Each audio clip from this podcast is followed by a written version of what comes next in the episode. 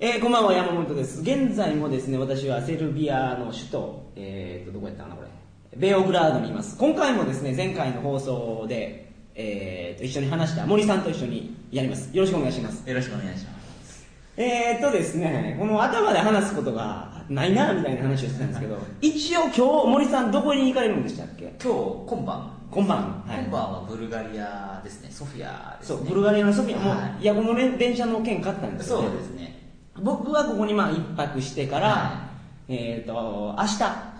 い。えっ、と、ルーマニアの首都、ブカレストにあ、ブカレスト。はに行く予定なんですい。よ。近いですね、隣の国同士。あ、ほんまですね。僕ね、ルーマニアってドラキュラ伝説あるじゃないですか。あそうですねあの、トランシルバニア地方の。はで僕、それにどうしても行きたくて、ルーマニアを選んだんですけど、い。はそうなんですよ。今日がお別れなんですね。今日で会って今日でお別い。れそなんうなんですはいね。寂しい運命。本当、出会いと別 れの繰り返しです。そうですね、旅行っていうのは。はい。まあ、うまいことまとまった時点で、はいとにかく放送始まります。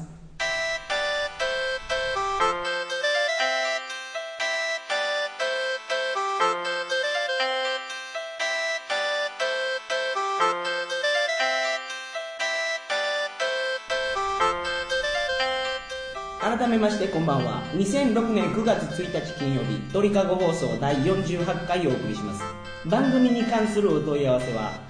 info.tkago.net info.tkago.net までよろしくお願いしますえー本日は、えーついにセルビア・モンテネグロのお話をしたいと思いますでですね僕はここに来てからあのセルビアの歴史をあの勉強しようと思ってたんですよじゃあその森さんっていうのに言うのにっていうか 森さんに会ってあのセルビアの歴史知ってるんですかと聞くと結構詳しいとそうですね、でもちょっとまあ表面的、うまわあ、あくまでも旅行者レベルで、はいはいいやいやいやそんなことないと思いまっていう話すでよすもう全然もう現地の人かと思いました僕いえいえは住んでたのかと思うぐらい詳しい でそのセルビアの歴史をちょっとお話願いたいと思うんですけどあのみんなねこれここまでは知ってると思うんですけどセルビアっていうのは昔のユーゴスラビアそうですね。あの名古屋グランパスはい。あのサッカーの名古屋グランパスにいたあの、はいユーゴ違う誰だっけストイコビッチストイコビッチ。あのピッチの妖精と言われたストイコビッチがはいはいはいあのユーゴスラビアの選手なんですねそうですね。はい、でまあ昔はユーゴスラビアって呼ばれてた国なんですけどそれが今はもう分かれたんですよね、完全に分かれちゃいましたね、でその歴史をお話しいただけますでしょうかはいそうですねはい、えっ、と、は その歴史ですかい昔だからユーゴスラビアって大きい国やったんですよはいでユーゴスラビアやったのは今でいうところのセルビアと今でいうところの、えーセルビアとモンテネグロとモンテネグロスまロベニア、はクロアチア、はいマケドニア、はえーアルバニアはアルバニアは入ってないですね、はいえーとボスニアヘルあツェゴボスニア・ヘルツェはゴビナですね、その6カ国の、まあ、連合国家として、まあ、ちょゆ旧ユーゴスラビアですね、ユーゴスラビはアい社会主義連邦共和国という、だからまあ国連が邦やったんですねそうですね、ソ連と同じように、でソ連も今は独立して各独立そうですね国になってますけロシアどになってまあそれと同じような路線ですね。いくっついてたと、はいだからあのー自治とかはそうですその国ごとっていうか、はいその連邦ごとにだからセルビアやったらセルビアそうですねえークロアチアやったらクロアチアそのうです連ね邦ごとにその法律とかはあったんやけど、はそのユーゴスラビアの政府としては、はあの外交とかはいそういうことしかやってなくてそうですね基本的にはもう完地全に方分権そうですね、はいでもうそれぞれの国で警察も軍事も持ってたのでまあ経済もそれぞれの国でやってましたのでおやーはりその辺で結構経済格差がかなり広がってしまったらしいんですね、うんで一番そのおは金持ちやったのはちなみいにはスロベニアですねはいはいはいはいまあ、スロバキアとかなりややこしい国なんですけど、はいスロベニア名前がね名前が国旗も国旗もすっごい似てるんですけど、まああのはいそうですね、スロベニアが一番一応かなり先進国というかその経済がかなり発展してた国だったんですけど、はい、まあそうですよね、まあ、近いですからねイタリアとオーストリアと隣接してるから、まそうですあ、ねその技術も流出しやすいというか、はいその市場も活発になってるっていうのがあったと思うんですよでもともとそのスロベニアとクロアチアっていうのは、はまあ、ちょっと世界史の話になってしまうんですけはどいもともとそのハプスブルク家というオーストリア帝国ほうほうほうオーほストリア・ハンガリー帝国うはいはいありましたねまあ、昔あった帝国、はい大きはない巨大な帝国があったんですけど、そこが、まあ、支配してたんですね、はいスロベニアとクロアチアっていう、はいでも他の、あのーえーセルビア、モンテネグロや、はい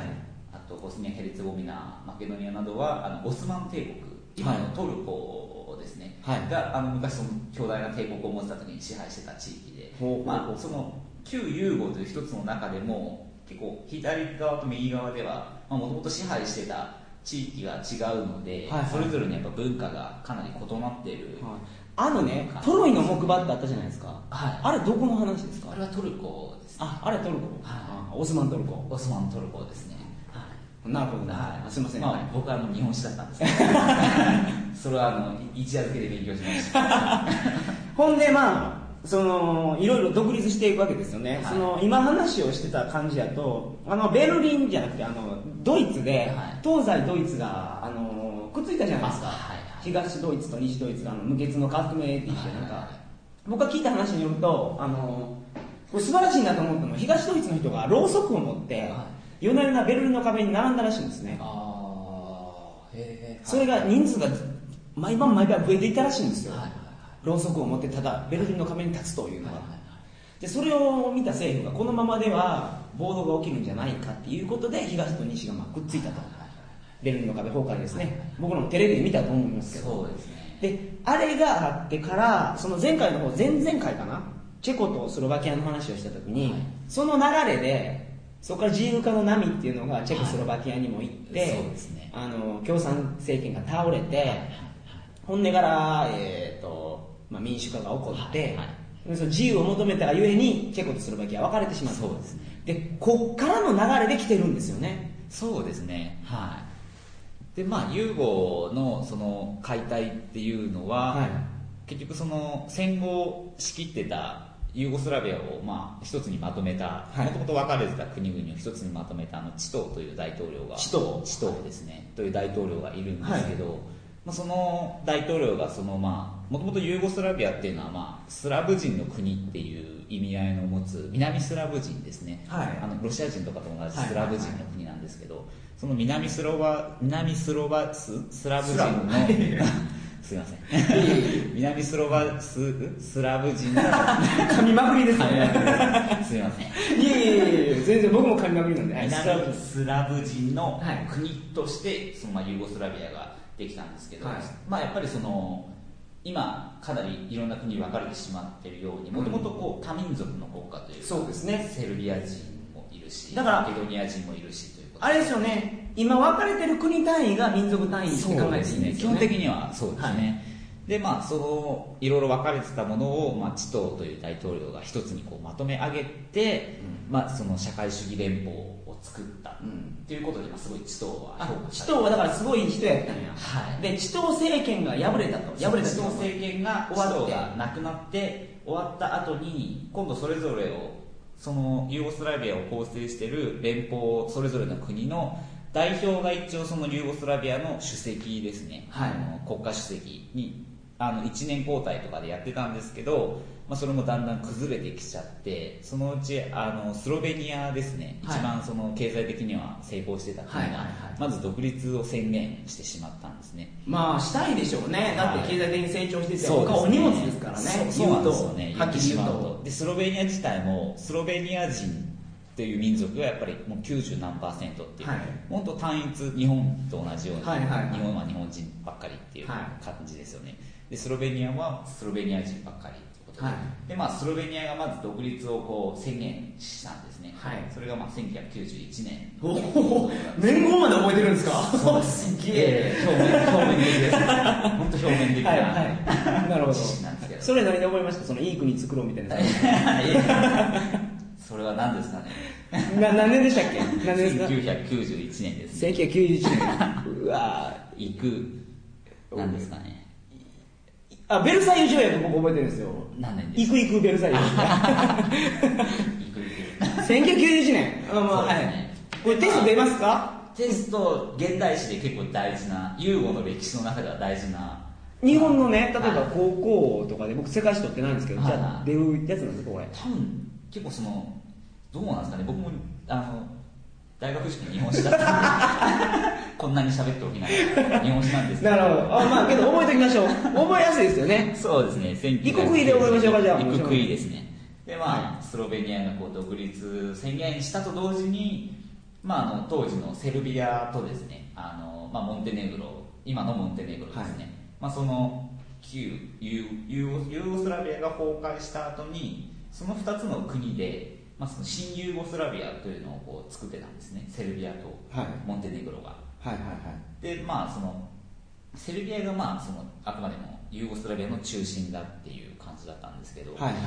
でまあそのスロベニアが連邦制をもう解体して、はいはいうちは独立をしますよとあもうお前らにはかなってられんと、はいもう一緒俺らだけでやっていけるからそうですお前らは知らんと知らんというかもう独立させてくれって言ったわけですね、はいなるほどって言った時に、まあ、もちろん当然その独立は許さないよとそのセルビアははいセルビア様ですからね、まあセルビア王様ですからねそうですね、まあ、大セルビア王国かつてそうセルビアっていうのは、そうなんですよね、はい大セルビア王国を作りたいんですよそうなんですよだからその経済的に強いスロベニアが独立するって言ったらおいおいおいおいちょっと待てよとそうなんですよ抜けるわけにはいかんぞとおそうなん前です落とし前をどうつけるんやとはいいうことでどうなったんですかであのーもう武力行使ですね軍事介入まあ軍事介入を戦争やで始めてしまったわけですねなるほど攻めていったわけですねそうですね、はいスロベニアに対して、はいでもスロベニア自体ももうそれはある程度予報予測してたことなのであもう血の気がが多いとはいもうセルビアも血の気が多いからそうですね独立言ったらもう攻めてくるってこと分かってたんです分ねかってましたねでもう国境でもうあの軍隊が、まあ、スロスロベニアの軍隊がもう待ち構えて、まあ、10日間であっという間に撃退してしまってなるほどだからもう待ち構えてたわけですよそうもう攻めてくること分かってたからはあはあはあでもうその旧ユーゴの連邦軍はあっという間に負けてしまって、はいまあ、まずスロベニアが独立を果たしたわけです、はで独い立でそのスロベニア旧ユーゴの中からスロベニアだけ抜けてしまった形になまったんですずね抜けてしまったんですね、でまあその独立した後に今度クロアチアも同じ時期ですね1991年2年でしたかね、同じ時期に独立宣言をしたんですけど、まあ、クロアチアもそのスロベニアに次いで経済的にかなり成功してはた地いはいは域いもともと成功してた地域だったのでで、まあ、そこで独立宣言をした時に、まあ、またもちろんセルビア様はが、まあ、もちろんその許さんでー言ってはい連邦軍が、まあ、実際武力介入をしてで、まあ、かなりあのこ海岸こは揉めこましたよねこは揉めましたねクロアチアだそのワールドカップ、まあ、サッカーの話に例えて申し訳ないんですけど、あのー、98年のフランス大会、あのーはい出てないんですよ、クロアチあア。あその紛争が原因そうそうです、そうです、その一つ前のアメリカ大会も多分出てないんですね、はい何大会か出て出れなかったんですよ、はいもう出れる状態じゃなかったんですかねそういうことですね。っていうか、紛争してたから、FIFA が許さなかったとか、そんな理由やったとかそんな感じですすかね、でまあ実際その海岸線沿いにですねアドリア海の海岸線沿いにドブロブニクという、まあ、本当クロアチア切手の屈指の観光地があるんですけはいはいはいどはいまあ実際そこはもうかなりあの空爆されてうんかなりあの世界遺産の街なんですけど、はい危機遺産としても登録されるぐらいあの崩壊して、へでもうセルビアの軍隊がですねかなり攻撃を仕掛けまして、ーはい、でそれ、どうやって局面を打開したんですか、その完全に押されてたわけですよね、クロアチアはセルビアの軍隊に。そうですねで、まあ、もちろんクロアチアもあの対抗したんですけど、でそれはですねえーっとそのクロアチアへの武力行使はですね、はいあのもともとそのクロアチアが独立を宣言して、はいそれに対してセルビアが文句をつけた後に、はいあの他のヨーロッパ諸国ですね、うんうんで最初ドイツがはい積極的に独立 OK ということで承認したんですね、でまあそれにそれの後でまあしぶしぶながら他のヨーロッパ諸国もちょっとずつこう独立を承認していったんですね、はいまあもちろん日本も独立を承認したんですけど、はいアメリカとかもそうなんですけど、はいはでまあその流れで、まあ、セルビアがこう諦めたっていう流れで、まあ、他の国のえじゃあし戦争っていうのは勝ち負け決まったわけじゃなくて自然消滅なんですかですねまああの本当合意っていうかそのその時あの確かミロシェビッチですねルほあうのほうミロシェビッチというセルビアの大統領がいるんですけど、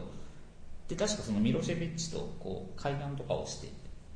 ほうほうほうほそれで解決の方向へ両確か両手でやったよんですうかなはい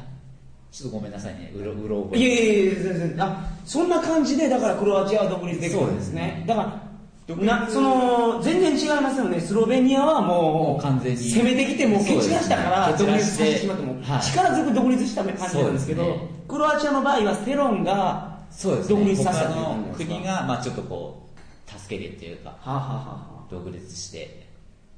っていう流れですね確か、はいその今の手口がなんかちょっといやらしかった いやいやいやなん大丈夫ですいや今森さんがねもう中指をねもう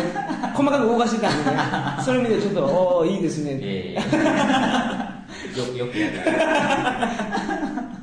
そうですね、でまあ同じ時期ですねクロアチアも1990年でそれでまあ独立したと独立ですでね他の国あるじゃないですかボスニア・ヘルセゴヘルテゴミナと、はいあとマケドニアはいこの国はでボツニア・ヘルツェゴミナはですねそのはいクロアチアの独立の確か戦争の後ぐらいにまあ独立を宣言したんですけど、はいそのボスニア・ヘルツェゴミナという国が独立を宣言したんですけどはい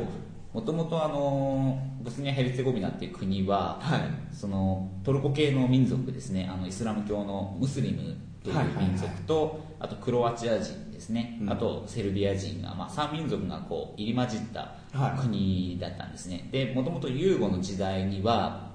まあ、もちろんその民族がかなり地頭のおかげで民族が共存をしてたというか、はいはいはいはい多民族人のカリスマでそうですねカリスマはい性で、そうですねでただその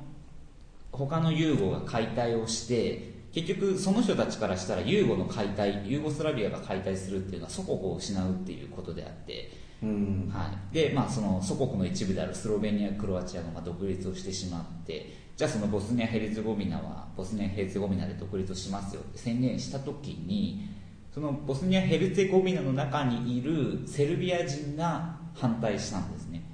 ああなるほどだからそういうことですか、いだからボスニア・ヘルツェゴビナにはセルビア人がいたんや何人もいたんですねたくさんはいかなりいたんですね十十何パーセント違いますね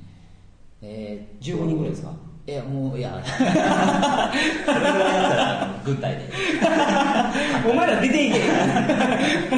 お前らが出てくるなん半端かなりかなりの何十万人っていう数はあはあはのあセルビア人がやっぱりいて出てそいつらが、はいそのだからあそういうことですねそうですねあだでからそいつらが独立させたくなかったんやそうですだからそれ独立してしまうと自分の国じゃなくなってしまうからそうです自分が住んでるところがでそいつらはそのセルビア人だけの地域を、うんうんセルビアその旧ユーゴですね、はいそのセルビアやモンテネグロと併合したかったんですね、うんセルビア人がたくさんいるし同はいじ民族だしってことで、それであのあの武力交渉セルセルビア人たちがボスニア・ヘルツェゴビナの中のセルビア人たちが武力行使を始めてしまって武力行使それテロを集めたってことですか、まあそうですねあのそうだから普通の一般市民やからそう3です円瓶投げたとかそういう感じでまあ始めそたのら程度の始めたのにこうセルビア様がそうですね軍事介入を始めるわけですよねね。でそれに攻め対てきたんしですて、ねはいそれに対してその旧ユーゴの連邦軍ですね、はいえーセルビアとモンテネグロの連邦軍が、まあ、本当空爆をしてあもう本当武力介入ーほをんまセルビア様ですねその話セルビア様なんですよ実際のところ なので、まあ、自分が今のところこのバルカンユーゴ旧ユはいーゴを今旅行してるんですけれども、はいやっぱりセルビア人に対しての印象というのは非常に悪いですああだからその独立する言うたら攻めていくからねはい結局だから今中国政府みたいなもんですね台湾が独立する言うたらもう攻めていくみたいなは